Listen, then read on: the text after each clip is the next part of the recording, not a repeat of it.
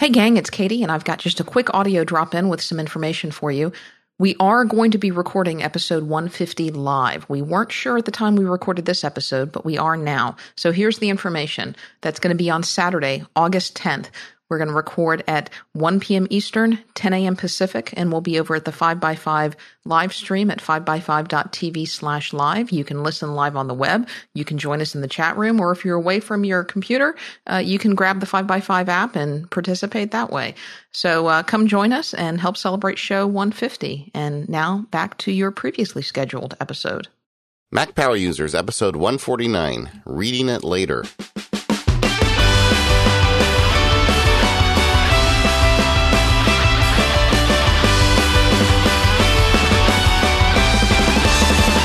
Hey, everybody, it's David Sparks along with Katie Floyd. Hi, Katie Floyd.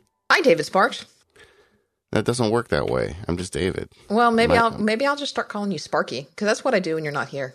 My, my name just doesn't rocket like yours does.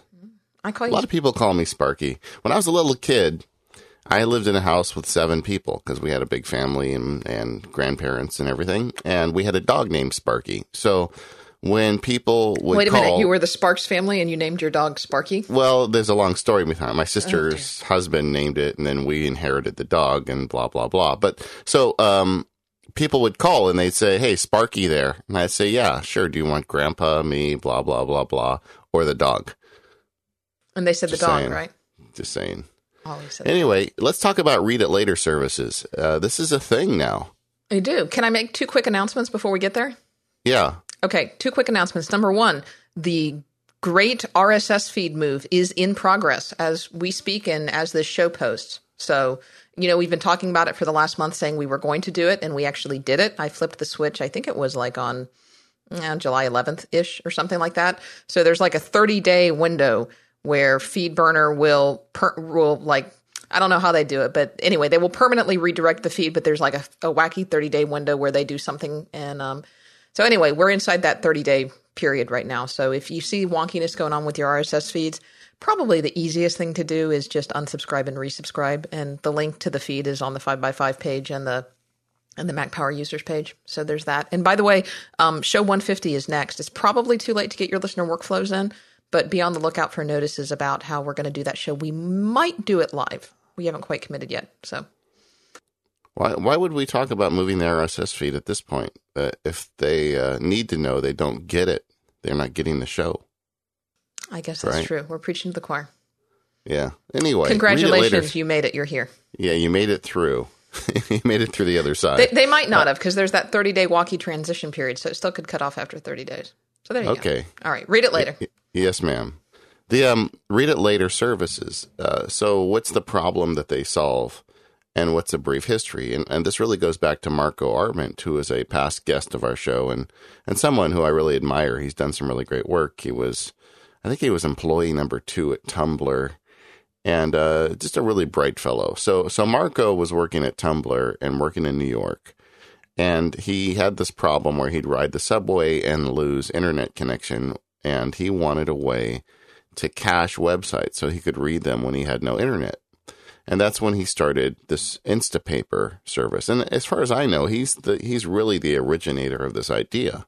And he originally just did it for himself to solve his personal problem. And then I guess he told a couple people about it, and they kind of said, "Yeah, that's that's cool. I'd kind of like to have something like that for me too." Yeah, and it started out as a website, and it never made sense to me. I understood, you know, I, w- I heard about it when it came out, and I'm like, uh, you know, I'm not sure.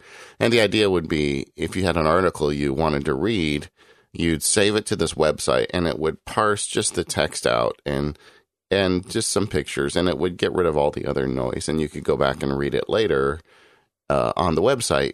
And it, that made some sense to me, but it made a ton more sense with the iPhone and when he made the Instapaper iPhone app. So uh, I can save articles to this cache uh, that Instapaper holds for me of documents. And whenever I want, I could whip my iPhone out of my pocket and I could read through these articles that I had set aside to read later. And we're going to talk about how to do that during the show. But where it really hit its stride for me was with the iPad. I mean, it, as soon as the iPad was announced, that was one of the first thoughts that occurred to me is this will be the perfect Instapaper platform. And indeed, Instapaper was the very first app I purchased for the iPad. I went and looked while we were getting ready for the show. I, I think it might have been one of, if not the, it was day one for me on the iPad. Yeah, and it's just a wonderful experience to be able to open up the iPad and read at your leisure, you know, while you're sipping a martini and hanging out, you know, at the club uh, on your iPad. You do that, right? I don't do that in particular. I, I, mean, I'm reading Instapaper, so I think you are contractually obligated to be drinking coffee while you're doing it. Yeah, I don't. I don't drink coffee, but that's another story. Okay. I think I'm the only geek that doesn't drink coffee. Um, so, so Marco created Instapaper, and he created uh, kind of a revolution in the way that we read the web. And so, how do they work? I guess you want to talk about that a little bit. Yeah. So here's, I mean, you talked a little bit about the problem that they solve, but basically what they do and the problem that they solve for everybody other than just, you know, Marco's problem of wanting to read things on the website. But you go around throughout your day and you come across all of these things that you're interested in, but you don't necessarily have time to read that particular moment, whether it's links on Twitter or things that come out of your RSS feeds or just regular browsing. You're skimming an article and it's something that you're interested in, but you want to read it in more detail later. And then there's also all of the other noise that happens on the web. And, you know, maybe it's poor formatting of web pages or columns or advertisements or all of the other things like that. So, what these services typically do, and we're going to talk about much more than Instapaper in, in this podcast, by the way, but generally, what these services do is they parse out, as you said, the text of of just the main article that you're looking at on this particular web page um, they save it, and sometimes they'll save it to a website component. Uh, usually they'll have accompanying apps. And so it's really distraction free reading. They'll save it for reading later. And then with the accompanying apps or with the accompanying web service, you can then read that later. And they've all evolved over the years to have different features and different reasons to use one app over the other. You know, there's kind of been this this leapfrogging that's involved. But but typically, usually there's a there's some kind of text parser involved that will strip out all of the unimportant material and, and just give you the guts of what you want. There's usually some kind of web component where you can view this information on the web. There's definitely a web backend. Uh, there's usually some kind of app, and then there's usually some kind of bookmarklet or plugin, some way that you get this information out of your browser um, onto the service. Yeah, and and the workflow I think Katie and I both use is we make this part of our RSS workflow. So, and we did just did an RSS show. What number was that? Do you remember? Mm, recently, it'll be it'll be in the show notes. But so you could ta- have an RSS feed that that collects the big list of all the websites you're interested in, and in them uh, you'll want to get an RSS reader that makes it very easy to save an article to that read it later service. So if I'm going through and I see an article that's that's of significant length. I don't have time to read at the moment, but I do want to read it later. I put it into my read it later service, and then I can go back and read it read it later. Well, I said that a lot, didn't I?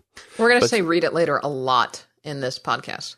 But you, you don't need to have RSS to make this work if you're just on the web and you see something you like, or if your friend sends you a link. So, you know, there's a lot of ways to get the information into these services and uh, again, we're going to be talking about that. We wanted to give a little overview. There's also some controversy about these read it later services. Um, they strip out the ads. So, and that's probably the biggest one because a lot of these websites that we normally go to, that's that's how they're supported. I mean, you're not paying to to read the content on some of our favorite websites like the unofficial web, Apple weblog or Mac Observer or or um, MacWorld or any of these other websites. Many of them are are ad supported, and when you go through and some of these have some of these sites and i hate it when they do this but i understand why they do sometimes you'll have to click you'll get multiple page views and you'll have to click to multiple pages to go see page one of the story page two of the story page three of the story um, and then they get multiple page views out of that and, and that's how they make their money that's how they pay their authors that's how they get their content but when you use one of these read it later services typically if you suck the link out of an RSS feed or out of something like Twitter, you may never even visit the website. So they may never get a page view from you. Um, or they may not get as many page views as they normally would. Or, or you may not even visit the advertiser or really even see the website. So there's, there's definitely some argument that you're taking money out of the, the content creators' pockets using these services. And I, I really yeah. don't want to harp on that though. No, me either. You just need to be uh, aware of it. I was thinking about it this morning in terms of there's there's a couple of ways you get stuff into a read it later service. One is you go to the website, at which point you see the ads. Right. You may not see all of them though. Okay. de- depending on But if you don't click through. And that's one way. And then the the other way is RSS. You don't see the ads when you do it through RSS anyway. We didn't talk about that at all during the RSS show. Yeah. Well, here's another. So- I get a lot of my read it later content out of Twitter, Yeah. and then I never visit the website. Yeah. Um, another point is you don't really get the author's vision. Sometimes, you know, you have a website laid out in a certain way. I think uh, Gruber's Daring Fireball is kind of legendary for that. He's got he spent a lot of time on his layout and and people, you know, he I think he believes you should read it there. I, I don't know really what he thinks about it. I guess we'll have to get him on the show at some point. But the um um, I don't care. As an author, MacSparky, I, I put the full feed of my website in RSS. So you don't ever have to go to the website. If you have RSS subscription, you get everything. And if you don't go to the website, that's okay with me. That's fine. But I'm not a big company running a big website. So I'm probably not the perfect person to have an opinion. Or I'm not probably the perfect person to answer that question. Right? I guess.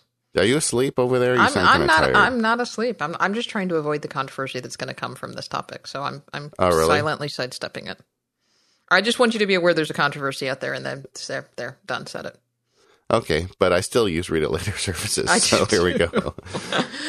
hey, let's uh, talk about a sponsor. Yes, let's start, talk about a sponsor, and that is 1Password. And I've I've been trying to talk a little bit because I, I know 1Password's been a long time sponsor of Mac Power users, and if you've been paying attention to us, hopefully you are using 1Password.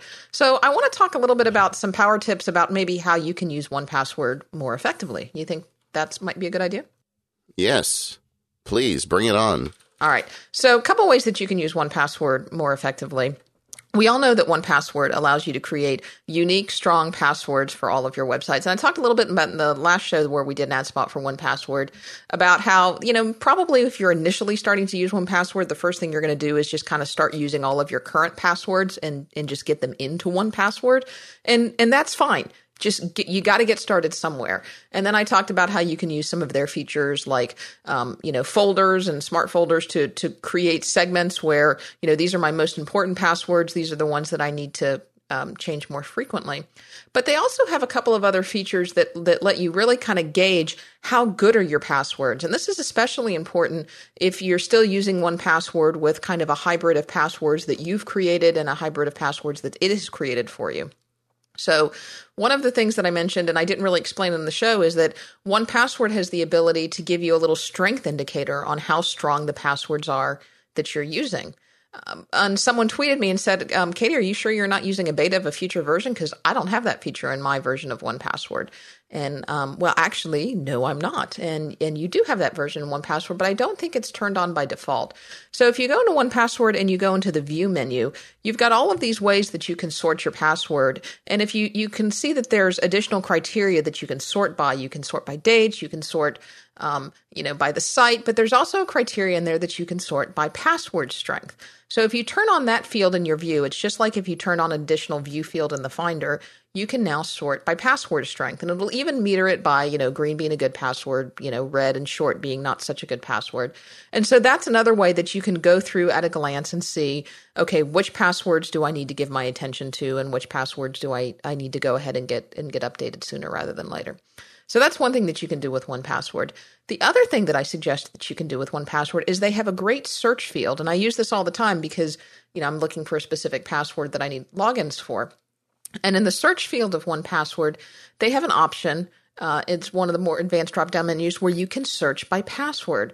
So if you know that you are the person that has used your pet's name as your password, and I am talking to you because I know you are out there and I know you do it, um, and you've used your your pet's name and your date of birth as your password and all of those other things, what you can do is put your pet's name in the search field, and it will show you if you search by password all of the passwords that have your pet's name in it, and you can say, "Ooh, those probably aren't very strong passwords," and you can go change them. So, pet's name, date of birth, those kinds of things, those are not good passwords.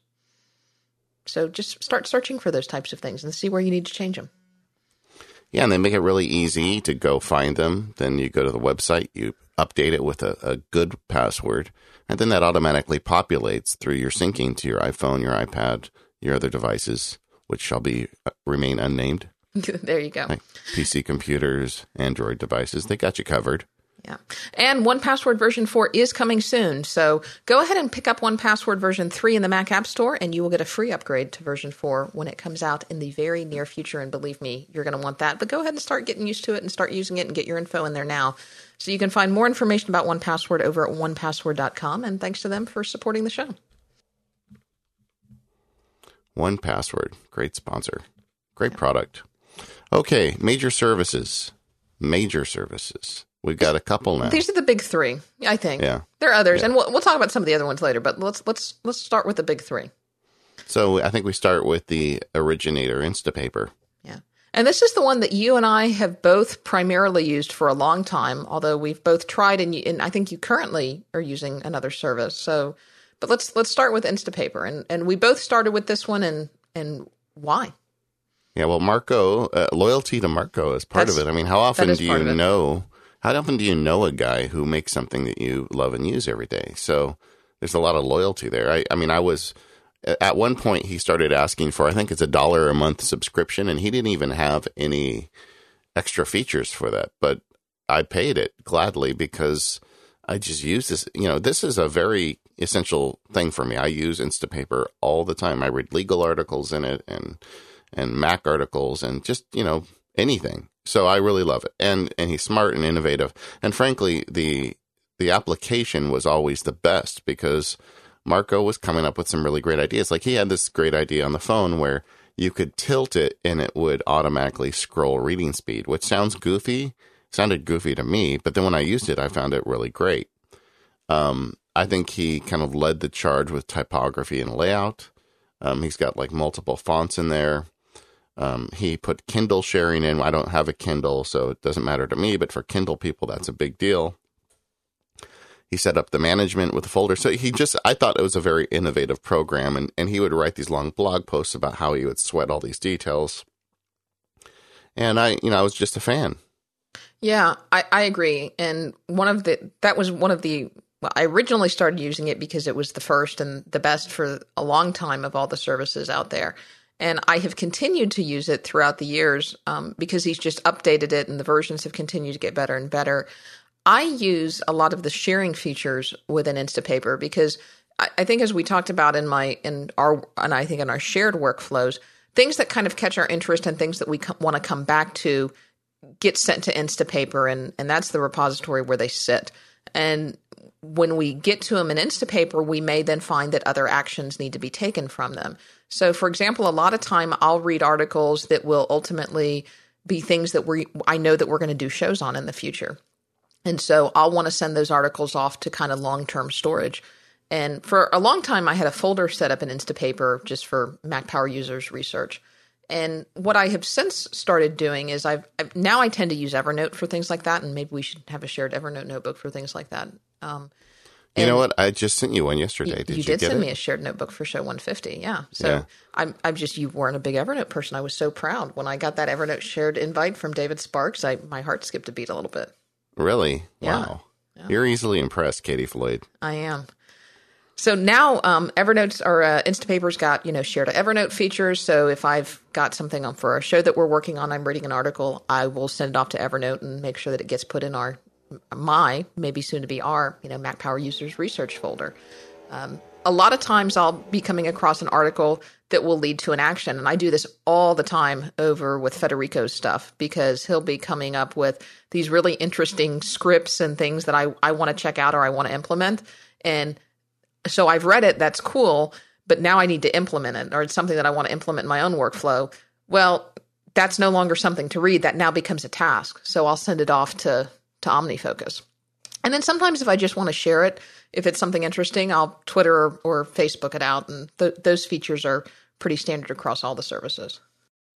Yeah, all those sharing services um, are standard across the three that we're going to talk about Instapaper, Pocket, and Readability. And I think that's kind of the entry level stuff. You have to have those features. And it's not just OmniFocus. They support uh, sending it to things and some of the other task management services. It's, it's, there's like a, a laundry list of places you can send data from these various services. But once again, I believe Instapaper was one of the first to kind of jump on that and, and get those things. Another thing Instapaper does that I think is really cool is what they call dark mode. And it's it's dependent on when the sun sets wherever you're located at, and the screen so will be cool. dark in the evening. I mean, Yeah. Yeah. you know, it's just it's really clever. And uh, the geolocation update thing, I I think Marco wasn't the first to do this, but he was the first to do it in a read it later service, where when you walk away from standard geolocation places like your home or your office, Evernote, I'm sorry, Instapaper will automatically update its article list in the background. So the next time you open it, it's just ready. Yeah, That's let, gonna be- us talk about that for a minute because that's that's something that's clever. Because here's the thing that you want is you you want the, what you want is when you are let, let's say when you arrive at work or when you arrive at home, you just want your Instapaper queue to be updated because normally what you have to do is is you open Instapaper and the first thing it does is it is it queries the Instapaper servers and it says what has David marked to read later, downloading, downloading, downloading, and depending on how many things you've marked, it may take anywhere from a couple of seconds to a minute or two to download all of that stuff. And in a perfect world, what you want is you would just want, as soon as you open Instapaper, all of that stuff to be available to read because once it's downloaded, you no longer have to have internet access. So this is one of the things that I always do. In fact, maybe I should add our airport as a geolocation service. I'm I'm going to be there, so I should probably do that. Um, you just want all of that stuff to automatically download, and I always do this right before I get on a plane or go on a trip because I want to have stuff to read when I don't have access to Wi-Fi.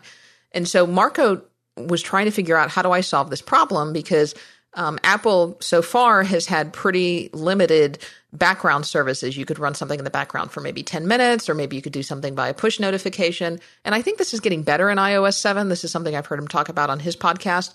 But the way that, that he's done it is he's done it based on some geolocation and he's done it in a smart way where it's not going to drain your battery life, where you set up certain areas. So maybe your office is an area and maybe your home is an area. So when you, if you're, you know, geo, if you're instapapering things all day at the office and your iPad's in your briefcase, when you come home within that geo fence range, it will automatically update. So by the time you take your iPad out of your briefcase, it'll be updated. Did I explain that Yeah. well? There Yeah, go. you did. That's going to be less of an issue with iOS 7, which is going to give apps the ability to download stuff in the background. Uh, but in the meantime, this is just an example of something that is innovative about Instapaper that these other companies, which are bigger companies, I think it's harder for them to be that agile. Yeah. Um, one one mention you made, and I think we should just say it now before it slips my peanut like brain, is the idea of downloading before you get on a plane.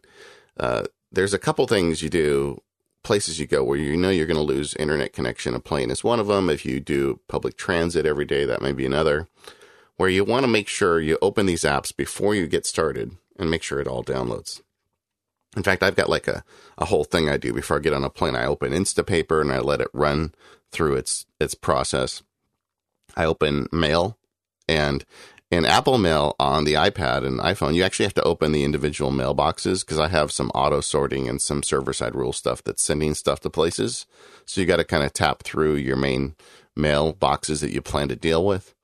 Uh, what else do I do? I open up OmniFocus and let it do a last sync. So if I want to fiddle in OmniFocus while I'm gone out of the uh, out of the internet space, and sometimes if I'm going to be writing, I open up whatever app I'm doing the writing in to make sure it's fully synced. Do you have like a, a process like that too, Katie Floyd? Um, yeah, I guess I do. It's just kind of instinctive at this point. Yeah, you want to get all that stuff done because once you get on the plane, you're out of luck. Um, And yes. now I just buy Wi-Fi on planes. Do you? I you know I I really get so much work done on planes without Wi-Fi that I'm hesitant to try and log into it. O- okay, um, so there's Instapaper, and Instapaper. I think the biggest selling point is is interesting, innovative little features, which the other apps don't pick up. I think it Yeah. is better type, better typography, uh, in my opinion, of everything I've used. I think it's generally it looks the best. I do want to add one one little thing to Instapaper just because we'll come back to it later, and that is you mentioned they offered a subscription service.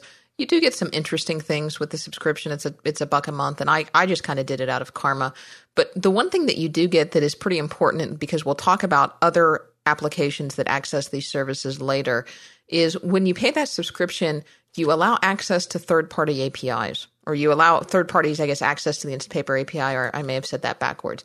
And Yeah. that's going to be important later in the show when we t- start talking about all of these other applications that you can use to grab that data to do other things. So just store that in the back of your mind, and we'll come back to it a little bit later. Yeah. So then after Instapaper, there was a service called Read It Later. And that just with it. confused everybody. Yeah, exactly. And then they they switched it to Pocket. And you know, these were a Me Too. It was a Me Too service, and I, you know, I had nothing but disdain for somebody that would do a Me Too service after my friend Marco's service. But you know what? I I started looking at Pocket because a bunch of friends I had, geek friends that I respect, I kept seeing it on their phones and iPads. And I said, well, I guess I need to check this out. So I've been using it for about six weeks now.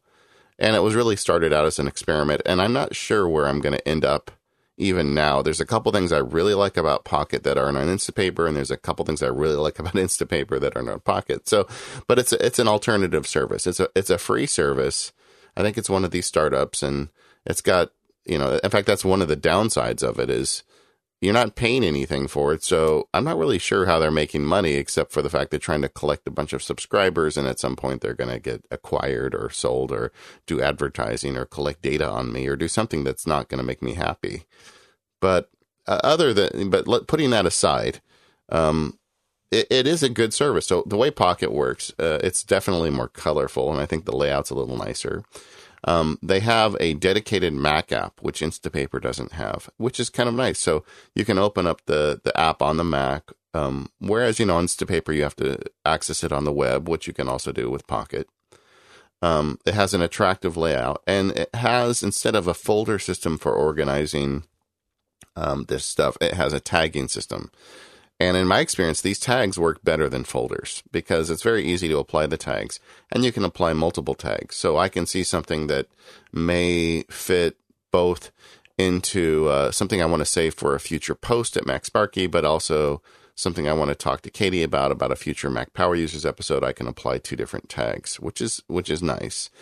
Um, the sharing on it is, in my experience, a little easier than it is on Instapaper because it remembers the most recent things you've shared to. Like if I've been sharing a lot to Evernote, Evernote's going to show up first on my list. It even remembers people that I share articles to because my wife and I are always sending each other articles, you know, and uh, isn't that geeky now that I think about it? No. Uh, but any, so so uh, I get a little icon with her face on it. It says email to Daisy, and and I can very easily, you know, it it's just really super easy, and it's not like I set that up as a custom sharing. It just remembers or seeing me do it, so it just adds it in there.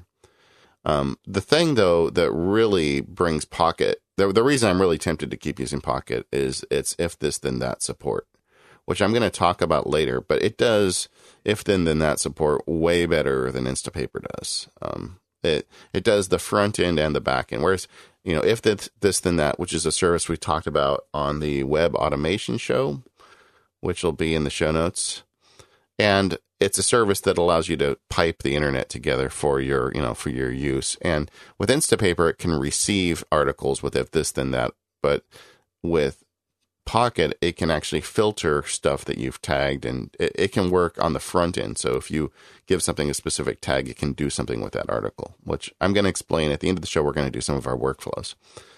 Um, the minuses of Pocket is the limited typography. It's got, you know, it's got a sans and a sans serif. Um, it's got a serif and a sans font. It doesn't let you choose. I don't think it really looks as nice in the layout as Instapaper does. The management, I think, is better with Pocket using the tags and the um, the layout of articles in terms of you know having your list of articles. I think it's a little more convenient. It's got a nice little slider and it allows for recent sharing, like I was saying earlier. So it's not. I don't think there's a clear winner between these two.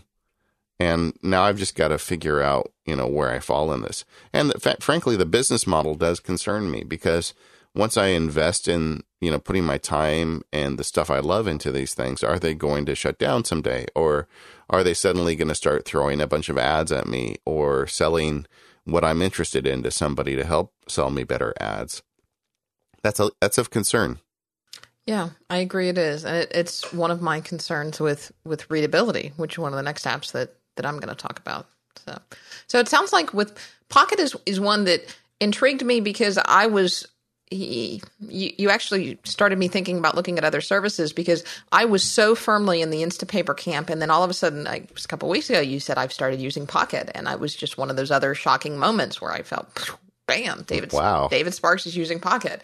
Maybe I need to start looking what else is out there, yeah. and yeah, and I think I said to you at the time, and I, I think it's still true. You know, that's a little easier to do now that Marco has sold Instapaper. Yeah, I and guess, it, you know. And it is. And and Marco I think admits and, and that's another thing that I just mentioned without harping too much back on Instapaper.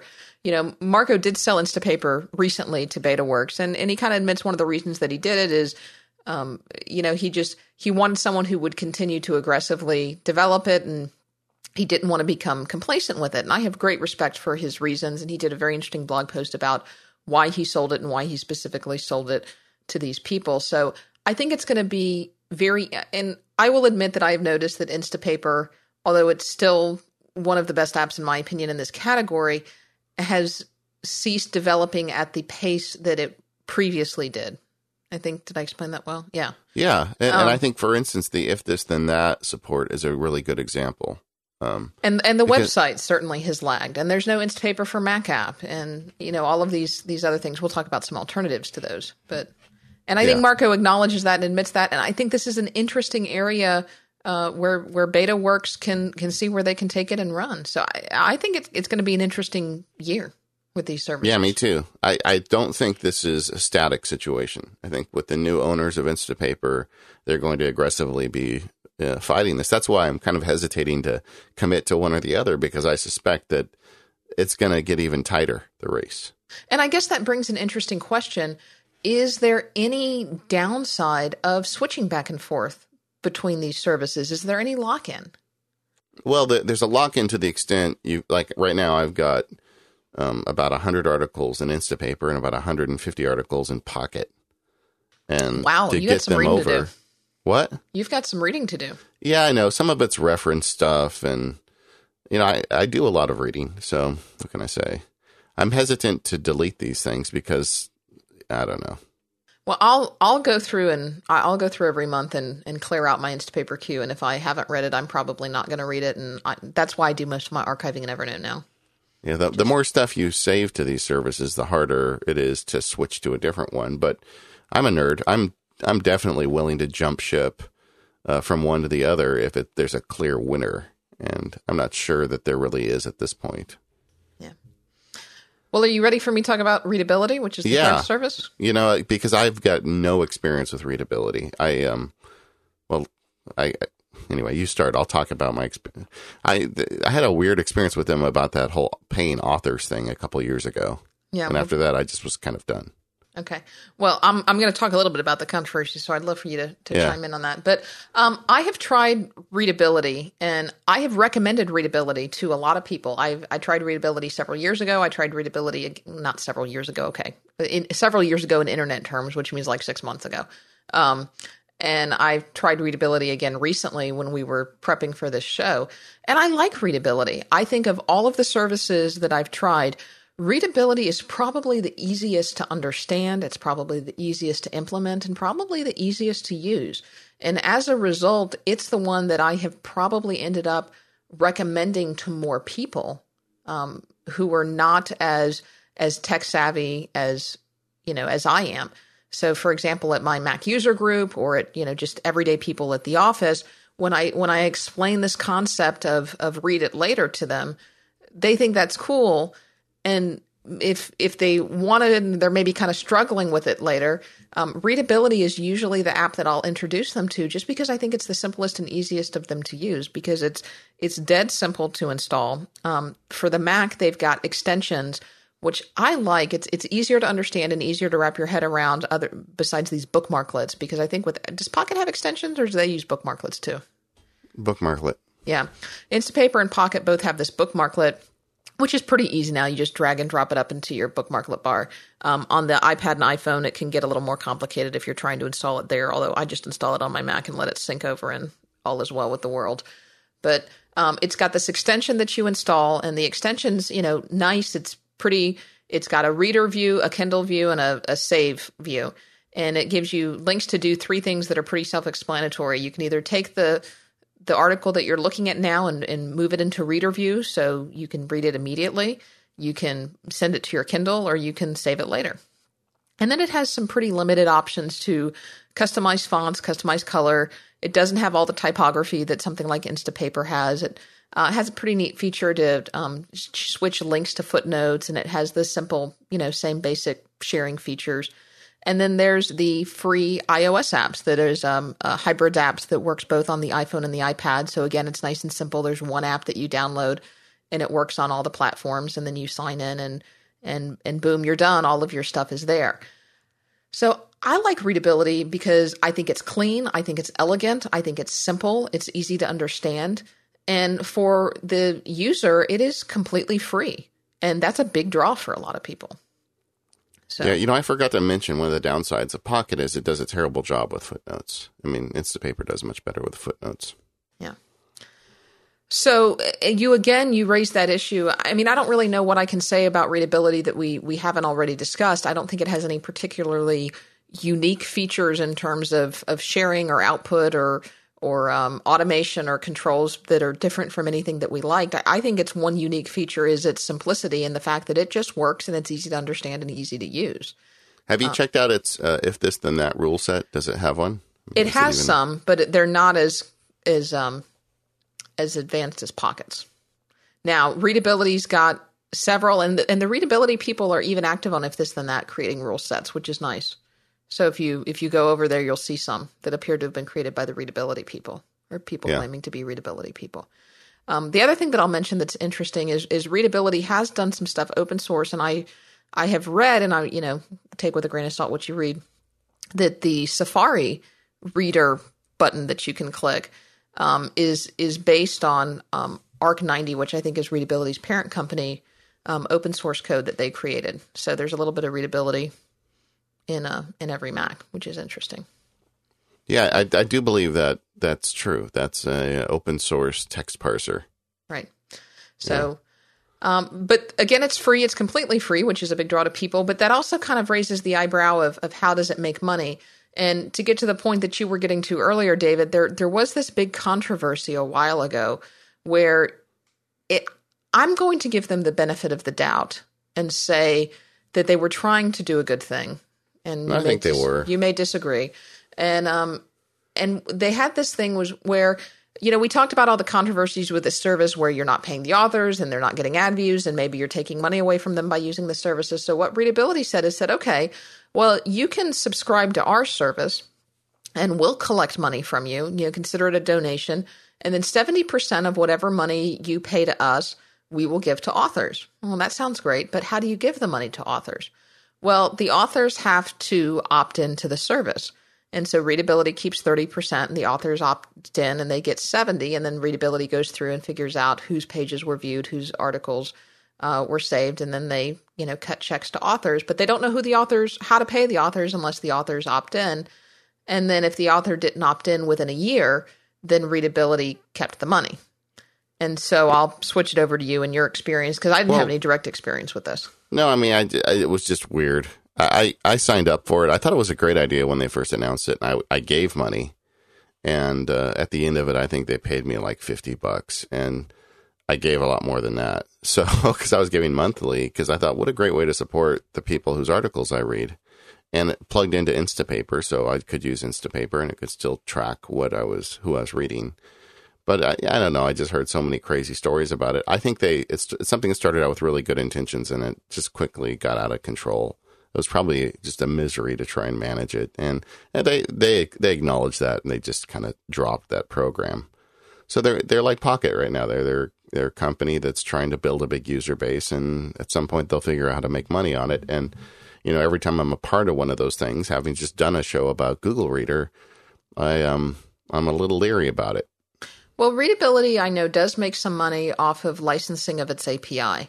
So yeah. if you use the readability or you see readability being used in commercial purposes, and I don't know the terms, but I would suspect that that would mean um, other apps that integrate it that are that are pay services, they they have to pay for the licensing of the API. So they do make some money that way. Yeah, and I don't know. Maybe I'm I'm just making too much out of this. I mean, how much should we really worry about their their um, their monetization plan when picking a service. We should pick the service that works the best for us. And if eventually they implement a monetization plan that we don't like, we can always go to a competitor. So as, as long as there are competitors, that was the whole Yeah. Google Reader issue. Yeah, that's true. So it, it's something to be aware of. And and I think those are the big 3. So I guess in summary, Instapaper I think wins for me on typography and unique features. Pocket wins on um Automation this management and that support. and automation, yeah, and readability sounds like wins on simplicity. yeah, and ease of, of newbie use, really. Yeah. Yeah. Hey, let's talk about a sponsor, and that is the Omni Group. And uh, the Omni Group is one of my favorite companies that makes software for the Mac. They've everything I've done with the people there just ma- reminds me of Apple in terms of just dedication to making the best possible product. Uh, last month I talked about how they have added this great Omni Sync service, and now you've got the ability to sync documents from your you know Omni Outliner on your iPad to your Mac, and it just works. And it it's just a massive amount of work that went into this. You know, they had the Skunkworks project going for the last two years, and now they have figured it out, and it's just working. I don't know about you, Katie. I've been using it now for a while, and I've had no sync problems. It just works. Omnipresence is awesome. It does just Yeah. work. And so I'm really enjoying that. But I wanted to talk more about OmniFocus because it is my favorite app of all apps, I think. If I had to pick one that I had to take to a desert island with me, it would be. OmniFocus. Because I, I just love this application. It allows me to manage the many different tasks I'm always juggling. I've got a lot of things I do in my life between the podcast and the day job and the other stuff. And if I didn't have an application like this, it would be very difficult. And one of the things uh, I was just uh, a few weeks ago in Portland for the World Domination Summit, which is not what you think it sounds like. It's the coolest name for a conference, though. Yeah, it is. Um, but anyway, so I, I bumped into a bunch of Mac Power Users listeners there, which is kind of awesome. We have a, a lot of world dominators in our listen in our listenership. And almost everybody was talking to me about OmniFocus because they're all using it. And the one thing that I noticed in talking to these people was almost nobody was using the review button. And I think it's something that, that's very easy to get out of the habit of. And it's one of the things that distinguishes OmniFocus from its competitors, frankly, is they have these really simple review tools that make it very easy. And if you're going to spend the money on OmniFocus, use that tool because it's going to make, it's just going to make your, your work better. And the way it works is you tap the review button and it works really good, by the way, on the iPad. That's the favorite place for me to do reviews, but you can also do it on the Mac version and it'll show you uh, projects that you have not reviewed in a set period of time. So I've got some projects like um, I've I've got you know someone I deal with, and it's a very small deal. I'll review that project every three months because it's not a big deal. I don't need to be looking at it all the time. Then I've got other projects that are very active, and I have them set to review every week. Uh, some of them even every couple days, and I just make it kind of a daily routine. At the end of the day at work, um, when my brain is already kind of cooked and I'm not going to be doing anything real productive, I'll just hit that review button and OmniFocus on my iPad will show me all the projects that are due for review.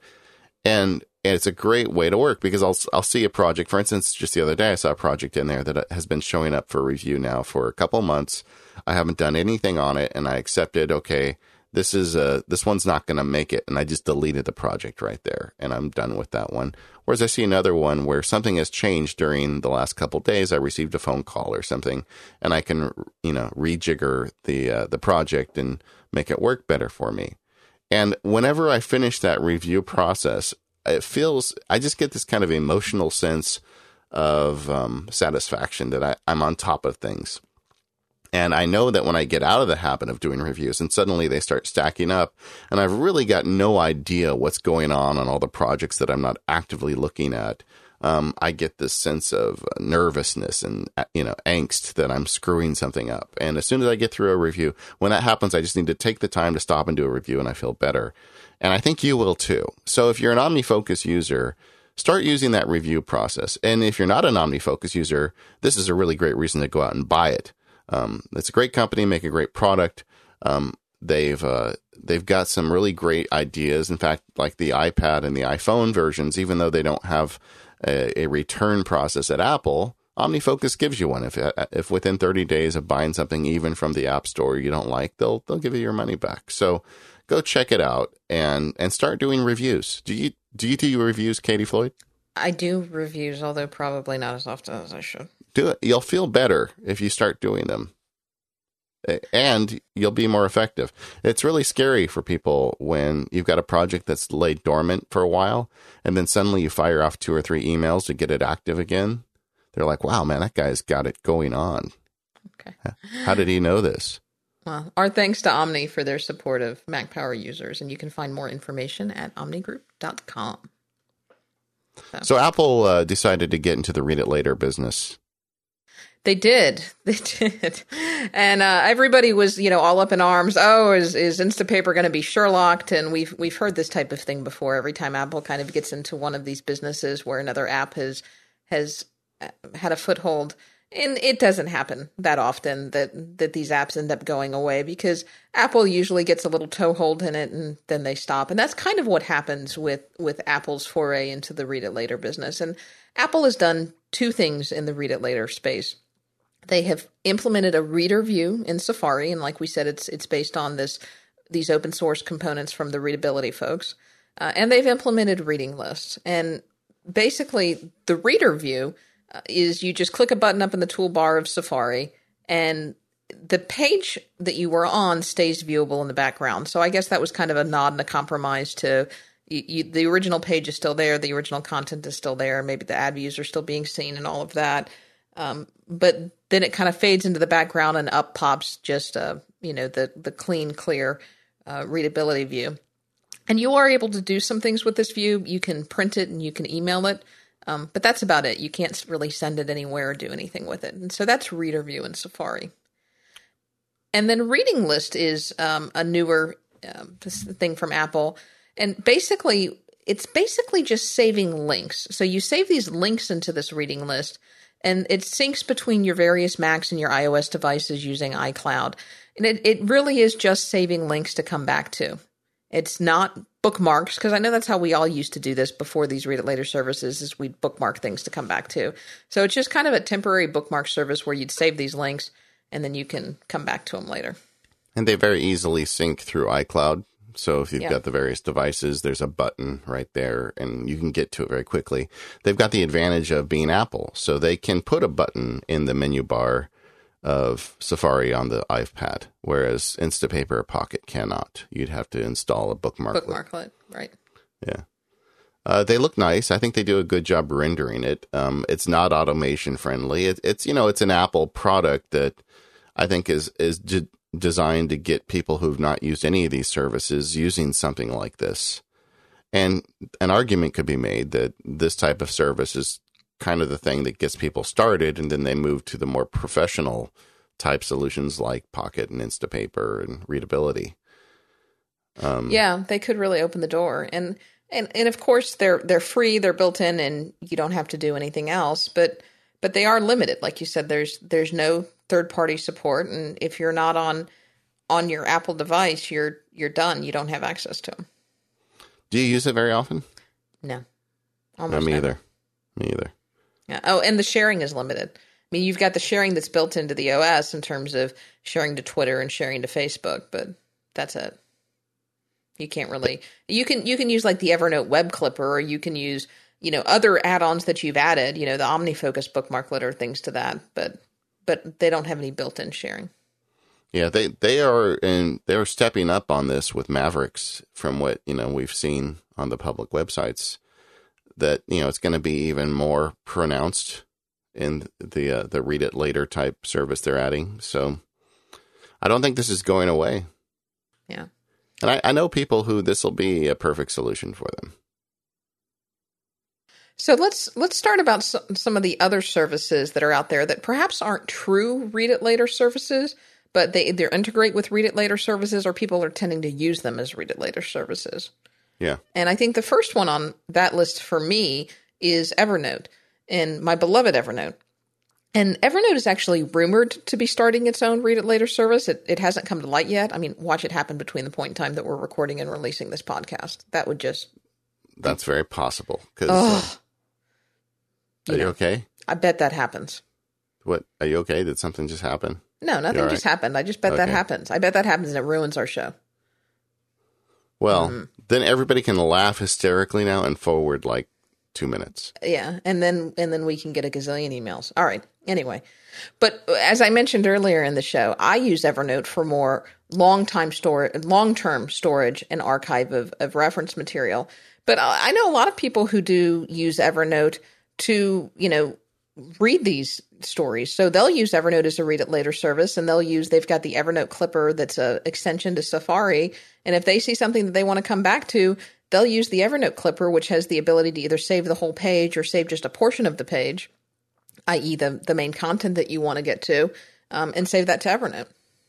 Yeah, that's one of the primary ways I use Evernote. Uh, you know, I don't use it as aggressively as a lot of people, but I do store reference materials in there for articles, books, and podcasts that I want to use, and sometimes legal briefs. So it's a really nice place to kind of collect that stuff. It's very easy to create a notebook, and the organization is nice. And because all these apps plug right into it, you can send an article that way very easily.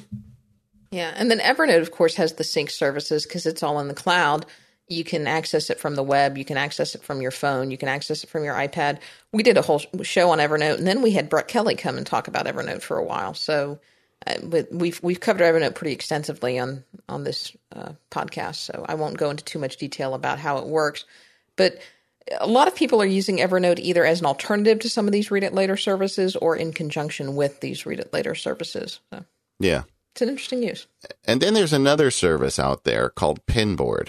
And that one I think is hard for people to wrap their heads around. It's hard for me to wrap my head around. I did sign up recently um, for Pinboard, and I'll tell you how I'm using it, but I'm using it very, very limitedly. Okay, well, why don't you start? Okay. I just recently signed up for Pinboard, and I'm basically using it as an archive for my Read It Later services because you can set up Pinboard to archive anything that you've sent to Instapaper or saved to Instapaper. And because I don't use Instapaper as an archive, I read it and get rid of it or I send it off to Evernote. I, basically, Pinboard is just kind of my my backup. So yeah, got, and that that's one of the best uses for it. And they do something that's even better. Now, now it's an interesting business model here. You pay for it, and I think it's a function of how many users there are. When I got in, I think it was like seven dollars, and I looked last night preparing for the show. Now it's ten dollars to buy a, an account. But in addition, you can pay twenty five dollars a year, and they will cache every web article you send to it. So even if the publisher shuts the website down or whatever, you've got a permanent archive of everything you ever thought was inter- interesting on the internet for 25 bucks a year. I think that's a really great service. yeah, it, it, that this the key is you've got to be able to retrieve that information. And I know they've got search features, and you can be able to go back. No, it's not that. They're caching, they're holding. If I say I want this article at katiefloyd.me, right? It's dot .me. Yeah, right? yeah. Let's say Katie does a really great, you know, presentation on katiefloyd.me, which you have been doing lately, by the way. I really like the stuff you're doing on your website. Thank you. Uh, um, so I, I go ahead and add that to Pinboard and I'm paying my 25 bucks a month. They will download a copy of that article and save it on their server. And so if Katie shuts the website down tomorrow, I can still go back and access all of that through Pinboard. That's Right. what you get for your 25 bucks a year. I think that's, that to me is the best that's the that's the number one reason to get a Pinboard account. And you can set it up with Pocket and Instapaper and probably Readability where it automatically scrapes anything you send there. So if I send an article to Pocket or Instapaper, it automatically goes into my Pinboard and Pinboard automatically pulls down the website and saves it for me. yeah. What and a e- great idea. And even if you don't pay the $25 archive, if you pay the one time setup fee, it will still save links to those articles, right? yeah. Yeah. And so the difference is if you go and the site's down, then you're not going to get it, but Right. it does have the link to it. Um, so if you, if you're doing something where you want to have long term access to the stuff, uh, pay for pay the twenty five bucks. I think it's it's a, a pretty good reason. I think it's a reasonable deal. Okay. Um, Well, the other thing about about Pinboard is is is it also can be social bookmarking, but they also call it social bookmarking for for introverts. So you can have tags, and then you can kind of have these categories that you follow on Pinboard too. yeah. Which is really nice because Pinboard supports if this then that, and there's some whole automation stuff you can do with that. But for instance, if you just want to follow the Pinboard OmniFocus site, you can do that, and pe- things people mark towards it automatically get it get in there. So you know your fellow geeks are preparing. Uh, I guess moderated content for you. I guess I wouldn't say moderated, but but selected content for you. Well, it's, it's really only a, it's Pinboard. a self-selected group of people who are using Pinboard, and yeah. and they've gone ahead and marked this as something interesting in in this particular realm. So if you want to follow the topic of OmniFocus, or if you want to follow something like Dropbox, or if you you know, I think it's more interesting for very focused topics. I wouldn't follow a topic like Apple on Pinboard. I mean, that's no. that's going to be far too broad. But if you want to follow select topics, you, you, can find some interesting content on on Pinboard that's really hand curated by other people like you who are who are interested in these topics. Yeah, this is a, a project run by a small developer. It's not a big company. Um, it's very fast. It's reliable. I, have been using it for I don't know two or three years now, and I think it's something to have in addition. It doesn't have to be. Uh, it doesn't have to be an alternative to these read it later service. I think I look at it kind of like as a as a back background pickup. It picks up all the stuff that I've searched and like you as I mark things deleted or read or get rid of them from Instapaper or Pocket, I still know that I've got access to them through Pinboard, and you can go in Pinboard and search everything, which is really nice. Yeah, and I do like that you you pay for it because you know that it's got a business model and it's going to stick around. And our friend uh, Gabe Weatherhead over at MacDrifter um, writes quite frequently about Pinboard as well. Yeah, I've, there's one article I liked in particular. I've I've linked it in the show notes, so go check that out. And also, Brett Terpstra, can, one of the, the digs against Pinboard is it's not very pretty. And Brett has built up a CSS that you can put on top of Pinboard to make it pretty, if that's a big deal. that's hysterical. I mean, I I think um, I don't use it as much as some people I know, but I really like having it there as kind of the like I said, it's the big bucket of information that's important to me. Yeah, and I do go there and search things out once in a while. So those are those are kind of the other services. Are there any others we need to cover? Well, we we put Delicious in the show notes. We did put it in the show notes. I, I'm not sure how it fits there though. I, I never really became a big delicious user. I and then it, I used it years and years ago, and I don't couldn't really tell you what I used it for, and then that was kind of the end of it. They're kind of on a they're trying to reinvent themselves now, and maybe they become something relevant to this, but not yet. Yeah, I I I don't think they're worth discussing for this topic, but I guess you can be aware that they're out there. Yeah. Okay. So, all right. Well, I do want to um, talk about how kind of all these other apps can can integrate together and how you can do fun things with them. But before we do there, I want to take a quick moment and talk about uh, one of our other sponsors for the show, and that is DaisyDisk. And you know, we we've talked about, and I have this problem recently. You know, David, we uh, our listeners may not know this. We might have mentioned it, but we're pre-recording a big clump of shows here because I'm we're both getting ready to go on back-to-back vacations, and I've I've got all of these AIFF files on my hard drive, and I've got multiple shows and multiple versions of the shows and multiple streams of audio, and then all of a sudden I look down and I've got I've got like 20 gigs of of hard drive space free.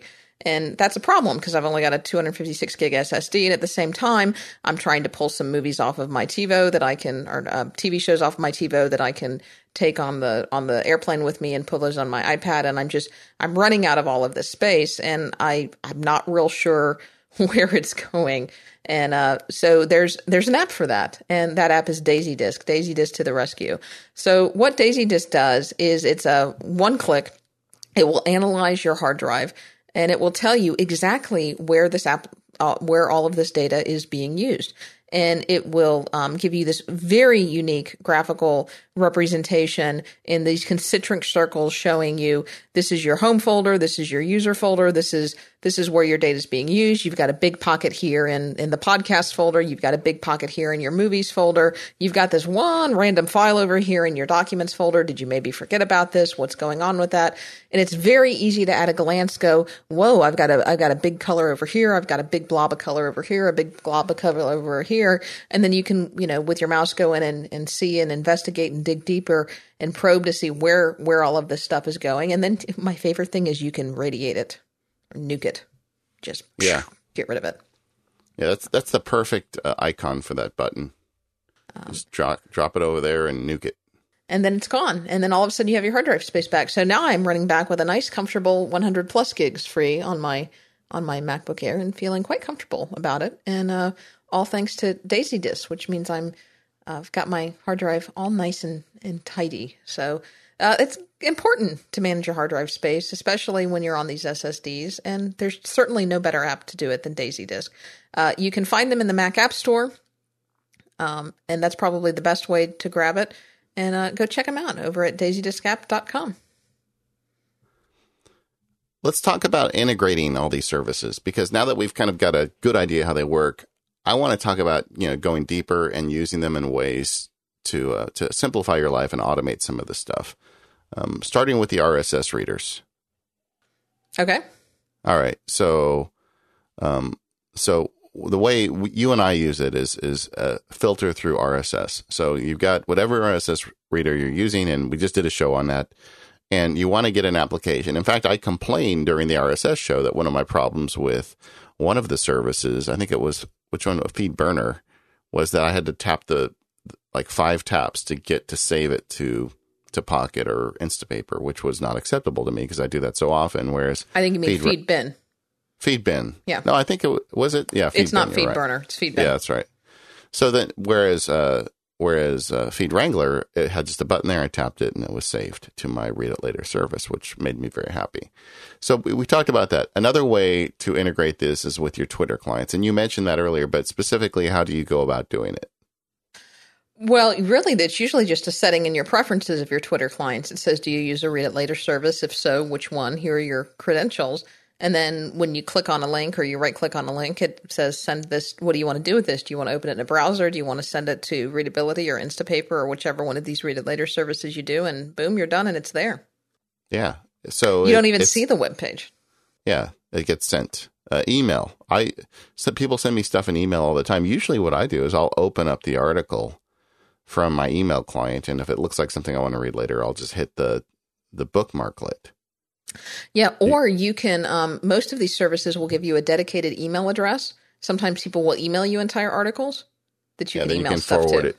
You yeah. can forward it to the email address. I'm a little nervous about doing that usually because I want to see what it is before I add it to my beloved queue because you you are so selective about what you add to your queue. Yeah, with 150 articles. uh, well, one of the things I like about Pocket is when you save it to Pocket eh, from the browser, it gives you a little box that lets you add a tag at the moment, and and that kind of goes into. Let me talk a little bit about how I use Pocket. Yeah. Um, with this, I well, you know, we're get, we actually got that later in the outline, don't I? Okay. Well, but the point is, like, I can add the I can add the tag at the moment that I create it, which is nice. And I can add multiple tags. Like I said, I don't have a big list, but like MPU is one and, and field guide is another. And, and there's a couple more I use. Um, how about the reader companion apps for the Mac? Let's talk about those a little bit. Yeah, that was one of the things that you really liked about Pocket is that it had a, an app for the Mac. So yeah. I, this is kind of one of my workflows is I'll add things and my favorite way to read the stuff is on the iPad. And that's what I'll do is I'll my you know typically what I'll do is I'll get my cup of coffee and on Sunday mornings I'll sit down with my iPad and I'll go through all the links that I collected through the week on my Mac. But depending on how much stuff I've got there or my time, sometimes what I'll do is I'll sit down um, at my Mac at lunch, usually at work on my desk, and I'll kind of go through my Instapaper queue. And I really don't like doing that through the web app. You can, but it's the the web needs some work and, and Marco has acknowledged that and hopefully that's an area that, that BetaWorks will continue to work on. So there are a couple of applications for the Mac that will plug into your read it later services. Um, Words, which is available in the Mac App Store, is one that will do with Instapaper, and I think they may integrate into a few other services. But ReadKit is one that I've been using recently both to view RSS through um, Feed Wrangler on the Mac, and it also integrates um, with Read It Later services. So that's been the one I've been using recently because it's kind of the best of both word, worlds. Is that I can get both my RSS, and then when I've I've cleared out my RSS queue, I can go in and start reading my Read It Later queue. Yeah, I mean they've really been turning it on lately at ReadKit. Yeah. There's also another unique app that I, I just realized I forgot to put in the outline, but I want to make sure that we talk about. Um, and it's Clayton Morris's app, and that's the uh, ReadQuick app, and I use that quite a bit. And it's it's interesting to think about the idea of using an iPad app to read your Instapaper queue when your Instapaper is an iPad app that was designed for you to read your Instapaper queue. Yeah, but I mean, this does something different. It's a speed reading app, and it you know flashes the words on the screen. I, I, use it too. I, I think it's really great, and it does integrate with both Instapaper and Pocket. I'm sure it does some other services too, but those are the only two I've ever I've ever played with it on. Yeah, and that's and and we talked a little bit about in Clayton's episode what it does, but it, it's exactly what it does. Is a speed reading app, and all it does is it flashes one word at a time very quickly up on the site. And I find that I can turbo through some stuff. There's some stuff that I just like, kind of. I hate to say lackadaisical, but but casually reading, and and I like that. But for stuff that I just want to turbo through, that's how I'll do it. Yeah, it's there is a certain you know sometimes it's fun to read at your leisure and there are certain articles that just lend themselves to that, and I get that. But uh, I do use Clayton's app quite a bit. Um, going back to ReadKit on the Mac, I just wanted to kind of explain a little bit further. So you can put in there your Pocket or Instapaper credentials, and it will download those. But it will also download all your uh, RSS feeds. And one of the things I didn't realize until I actually had a conversation with somebody on Twitter was you can move articles between them in the application. It's not immediately obvious, but I know they're working on it. Uh, but you you literally drag an article. So if you've got um, a katiefloyd.me article in your feed wrangler, you can drag it over to your Instapaper or your Pocket tab in the same application, and it automatically gets added to your list there. Yeah. That's a, that's that's a really clever way to do it. I it feels a little buggy to me still. Like there's one of my feed wrangler, um, uh, what are they called? Smart folders or smart groups. I, I forget the exact smart feeds. Of, smart feeds that it it always wants to download. It always thinks I have 742 unread articles in there, and it won't believe me when I tell it that I have actually read them all. So it just keeps piling on, and I I think I just need to reset it. But uh, it looks to me like there's a lot of updates, and these guys realize there's a market opportunity now with all the changes that have happened. And this this app is quickly going to become a go to solution for a lot of people. Yeah, and, and I should mention ReadKit supports all of the three read later services: Instapaper, Pocket, Readability, Pinboard, uh, uh, Delicious, and then it does um oh gosh, Feedly, NewsBlur, um, Feedbin, News Wrangler, or Feed Wrangler. It does it, it does most of them. Yeah, and they're adding like daily. Yeah, and I think like. it's it's the reason that I switched to it and I like it. I mean, I still miss my beloved reader, but I I like ReadKit and um, it just was one of the first Mac apps that will will do this, and I think it's double bonus that it will do the read later services too. Yeah, the the fact that it does everything um, is why it's replaced Reeder as my well. Also, the fact that Reeder do, um, for the Mac doesn't support the RSS service I use, but I don't think when it does start supporting it, I'll start using it again because I think ReadKit does a better job with multiple services. Um, there's also a new service that I've been playing with that's that's kind of fun, and um, that is sending these articles to audio because I'm a big podcast listener, and I sometimes I just can't get through my Instapaper queue, and maybe this is a way to help you get you through your Instapaper queue, and sometimes listening to it is the way to do it. And I know you read on MacSparky about um, this service. I, was it a service or a script that you put together? To, it was it was a service. Yeah, a service. To, to, take text and and basically turn it into an audio file. And um, I don't know if you pronounce this Redometer or Redo, Redomator. I like Redomator. I think it's Redomator. Me too. I, I like Redomator, that's... so we're going to go with that.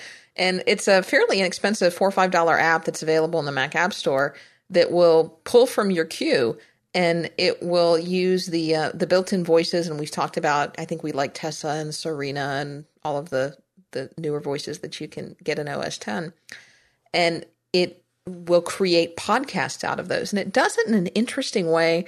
And there's potential for you to geek out on this, although the developer says, I'm not going to support this.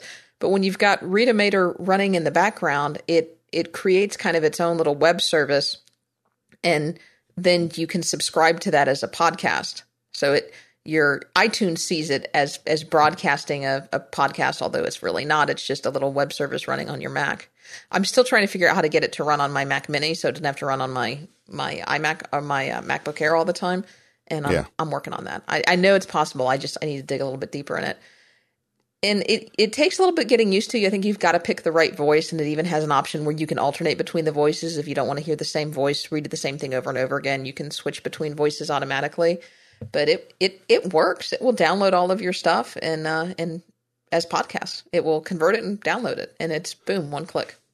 And I think that's something where you've got to think about the article that you're putting in. Like, you definitely do. You definitely do. It, you know, if if you've got an article that that I wrote on you know, using an Apple script to pull some service off, that's not going to lend itself to audio very well. But like, if you got something from Vanity Fair, you may just be it just may be perfect. I don't have anything from Vanity Fair. Okay, you sound very convinced of that. Are you sure? Positive. Well, you don't keep anything, so why would you, right? You said you've got no articles. uh, Kindle's another way to go with this stuff. Um, but you know you can send stuff to Kindle, and you know it's been a while since I've used a Kindle, so I don't know where this stands now in terms of the fees. Do you? The fees are in flux and they've changed, but you just need to be aware that you could get charged fees, and it depends on do you have a 3G version, do you have a Wi-Fi version, do you send it to the free email address, do you send it to the pay one, are you within your limit, are you within your range? I'm not going to advise people what the fees are. You just need to be aware that there could be fees if you don't do it right. Yeah, Hey, uh, I want to go through the power tips though. I, I want to, I, I'm just like, I'm fidgety. You, you are. You've been trying to get I can't to wait to talk very, about this. If this been that, that stuff as, I'm doing as point one in our outline, but then the show wouldn't have made much sense. Yeah, but yeah, let's do that. But first, let's talk about our last sponsor, and that's Squarespace. Squarespace is the all-in-one platform that makes it easy to create your own website, and I love it. I've had MacSparky on it for years, and you're on it as well and it's just it solved a problem that I had because I as much as I'm a geek, I'm not a big web geek and I've never spent the time to figure out CSS. I know that that remotely has something to do with the web and there's PHP and I don't even know how all this stuff fits together and when I talk to nerds, they talk to me like I know about it and I just pretend I do and in fact I don't. But I have Squarespace, so I don't need this stuff. It makes it very easy for me to build a website and uh, the MacSparky uh, site is one of them um, it, you can take one of their templates and you can start customizing it. And before long, it looks truly unique and it doesn't have, you know, a Squarespace label on it. It just looks like a great website and it has the responsive design that I love. So when people open my website on their iPad or their iPhone or their something else, maybe their iWatch in the future, huh? Um, it's going to look great because these guys have thought about all those problems and they've built the site in a way that makes it work. It expands. I've got an account where I can add additional users if I want. I've got unlimited. I, I believe what they call unlimited bandwidth. I've never ran into a problem with bandwidth, even when I got linked by people who are much more popular than I and send a lot of readers to me. Um, it's just a great service. Everything is drag and drop. You can drag elements onto the page. They've got excellent uh, support. Whenever I have a problem, I send them an email, and usually very quickly I have an answer back. Um, it's design focused, and I don't know what I would do without it. I guess that's what I would say. And now you can get a good deal. So if you go in and you sign up for Squarespace for a year and just pay in advance, you get 20% off. But if you add the the code MPU8 to it, that's Mac Power Users 8 for yeah, the month of August. Yeah, people figured that out that the 8th is for the month. Yeah, exactly. Uh, you get an additional 10%. So you get 30% off at this thing. You know, it starts at $10 or $20 a month for the basic service. So let's say you go in and you buy a year with the, the premium program. That's $20, but you get 20% off because you're, you're buying a year. So that gets you down to 16. And then you month. get an additional discount just for being a Mac Power user listener. That's pretty awesome. Exactly. You just like you double down. It's great. Yeah. Isn't that that that's um that's a Tim Cook word? Double down. Double he down. uses that every time he talks. He uses that word. So uh, double down on your Squarespace discount and set it up. We've had so many listeners write in talking to us about how they went over to Squarespace because they're like me and they don't want to figure all this stuff out. And they start sending us our websites that look pretty cool. We got one from Ben Light Lighting, which is one of our listeners who uh, Ben has got. He does a lighting service. He does really cool stuff. He does um, conferences. He, he, designs lighting for for major events like theater and opera and conferences and museums and art gallery. It's pretty awesome to see the things that you can do with just light. Yeah, and so uh, on his website, it's at benlight.net. Um, he's got a picture in the background of it looks like a stadium, lighting job he did, which is very cool. But then he's got this great gallery in there that shows you all the other stuff he did. And I, I want him to come to my house, but I don't think I could afford him. Well, you've got those fancy hue bulbs, so maybe I can give you some points. Yeah, exactly. Yeah. I don't know how it could get any better than the hue bulbs, honestly. Yeah, yeah. I, I love his gallery, and I I know that that's a Squarespace thing where you know it's just it's it's so drag and drop easy to do a gallery, and it's so professionally done. So yeah. So Big. if you look at his website, though, it doesn't scream Squarespace. You don't know. I mean, the typography, everything is has been customized, and that's what I love about it. Uh, if you're a Squarespace user, send in your site to us because we're always looking at user sites, and we like to feature some of our listeners once in a while. So go check out benlight.net. Uh, also, go check out Squarespace if you're looking for a way to set up a website. Um, I think the Sparks family, we have something like four or five different Squarespace sites. There you go. And yeah. thanks to Squarespace for your continued support of Mac Power users. All right, David, we finally got to the portion. Oh, sorry, I just knocked my mic there. We finally got to the portion of the show that you've been waiting for. You're excited too. I you am excited. I just I just knocked my mic. I was so happy. I was jumping up and down.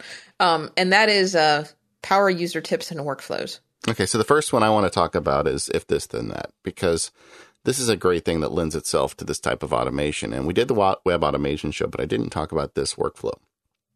So if this then that. Have you been saving is, this since the web automation show because you like slapped your forehead that you forgot to talk about this? No, it's really developed since then because I've just kind of recently started playing with Pocket. And you know, one of the things I do whenever I start using a new web service is I check out if they have a channel on if this then that. And um, for those of you that didn't listen to the prior show, if this then that is just what it sounds like. If something happens at this web service, then do something else at that other web service. So, for instance, I can say, if it gets dark where I live in my zip code, turn on the light. So that's that's a web service looking at the um the sunset time where I live. Then turn on the light on my Hue light bulbs, which are connected to the internet. So that's another, in essence, web service. So that's just an example of things you can do with this. But there's all these different services involved. So there's some really amazing possibilities. Like I could say, if Katie Floyd tweets me, turn flash the lights. You know, definitely should do that. Yeah, I actually have that rule installed already, Katie. So you're fine. Perfect.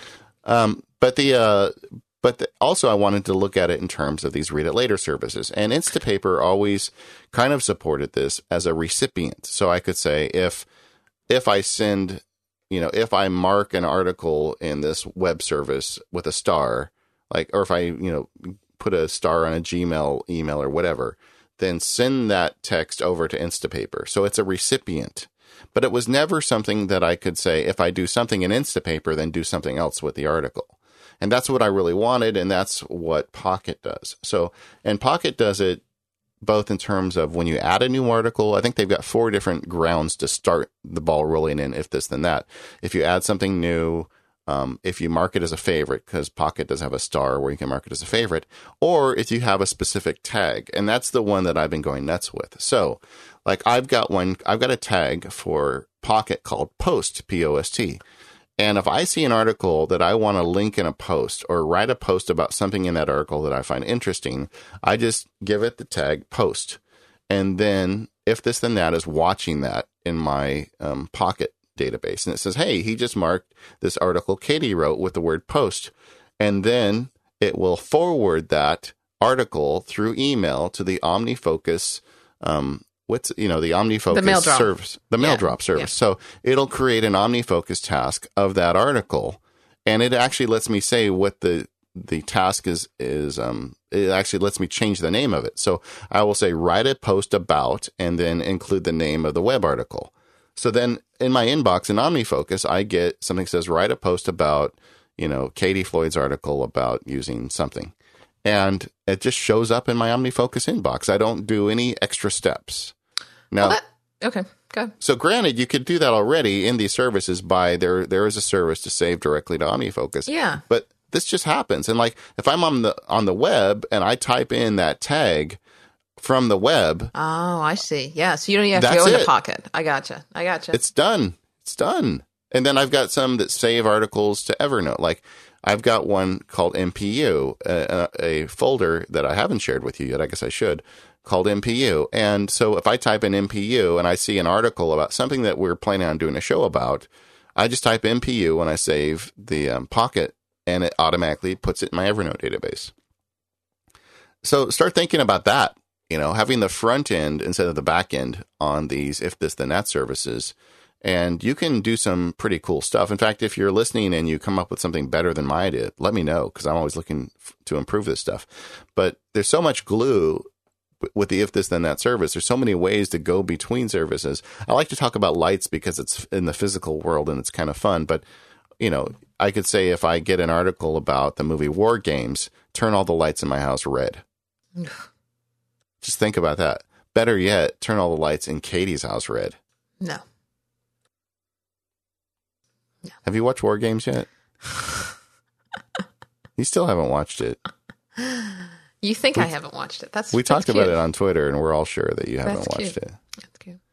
All right. Okay. So So, that that's a really cool trick. And you can't you can only do it in pocket as far as I know.